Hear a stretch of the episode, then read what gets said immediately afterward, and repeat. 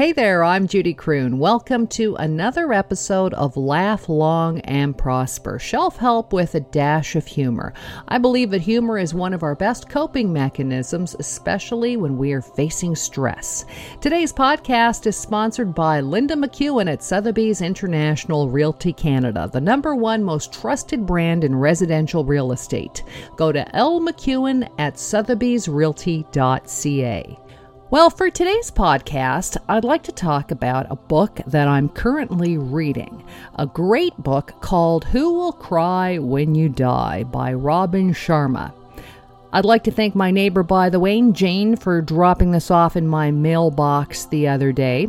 Robin Sharma wrote another terrific book you might have heard called Life Lessons from the Monk Who Sold His Ferrari. It is a terrific read. Sharma is one of the world's leading experts on leadership, elite performance, and self mastery. He's also Canadian. Yay! He used to be a litigation lawyer. Boo. I don't know how anybody can be a lawyer. That is such a tough gig. Now he's a popular author and sought after speaker. What I will say from the beginning about this book is the way that it's laid out. The contents, the chapters are super short, two to four pages each. It's a small book that you can have on your nightstand table and refer to it on a, a regular basis. You know, I never used to go back to books when I was finished with them. I always make notes on them, but then I put them away. I store them like trophies. But it is nice to have something that you can physically flip through every now and then, and this book allows that. So on so many levels, it's it's very easy. You can say it's sort of bite size. Uh, the chapters fit on usually about four pages. The table of contents fit on about five pages, so you can look at the whole thing, flip through the five pages, and uh, again, you can flip through them and see what chapters you want to read. The chapters aren't dependent on each other. So, what's really good about this is that you can flip through it and look for the things that you haven't heard already, because there is some shelf help stuff here that I've heard before. Um, but you can pick out the things that speak to you and you can delve deeper into it. So, for example, the chapters might read something like uh, Chapter 1, Discover Your Calling. Chapter 2, Every Day, uh, Be Kind to a Stranger. Chapter 3, Maintain Your Perspective. Chapter 4, Practice Tough Love. Chapter 5, Keep a Journal. And so on and so on. But the chapter that reached out to me recently was Chapter 40 Cure Your Monkey Mind. Uh, it talks about the problem that most of us do have nowadays with our minds, and that is jumping around from one task to the other. As Sharma says, it's like an unchained monkey, it's rushing from place to place without any pause for peace. Within these two short pages of this chapter, Sharma gives us a brilliant practical exercise. He calls it focused reading. He says every time your mind wanders from the page that you're reading, make a check mark in the right hand margin of the page. He said by doing this, you will increase your awareness of how well or how poorly you concentrate. Once you become aware of how much your mind strays, you can then build the skills you need to quiet your monkey brain. And I tried this exercise while I was reading the book, and indeed, it calmed my my Planet of the Apes brain.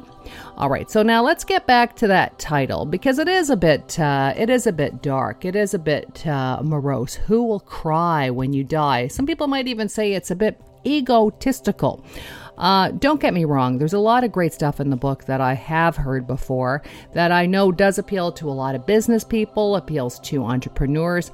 But the real gist of this book does come in this last chapter, and that is chapter 101 that refers to the title. And basically, Sharma says, live fully so you can die happy and he says that too many of us live our lives the wrong way. We're lying on our deathbed, suddenly realizing that happiness is not a place you reach, but a state that you create.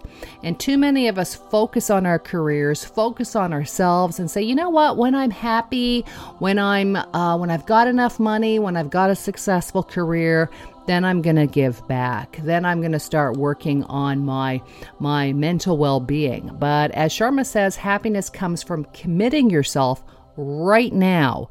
It's never too late to make a difference in other people's lives. He says, when all the clutter is stripped away, uh, to live for something more than yourself. That should be the true goal, no matter what stage you are in your life. He says it's very simply the purpose of life. The purpose of life is a life of purpose. And then he ends with this wonderful quote by George Bernard Shaw, just to put a button on all of this. Quote, This is the true joy in life, being used for a purpose recognized by yourself as a mighty one, being a true force of nature instead of a feverish little clod of ailments and grievances, complaining that the world will not devote itself to making you happy. I am of the opinion that my life belongs to the whole community, and as long as I live, it is my privilege to do for it whatever I can. I want to be thoroughly used up when I die. Unquote. Great quote from George Bernard Shaw. Once again, the book is called Who Will Cry When You Die by author Robin Sharma. And for its simplicity, for its practical advice, I give it two thumbs up. And hey, if you'd like to catch up on any of my Laugh Long and Prosper episodes, voted one of the best podcasts of 2021 by CTV, you can check me out, uh, Judy Croon, on all of the streaming sources, or just go to my website, drop me a note, judycroon.com. And if you have read this book, I'd love to know what you think about it. Again, you can shoot me a note at judycroon.com. Until next time, folks, laugh long and prosper.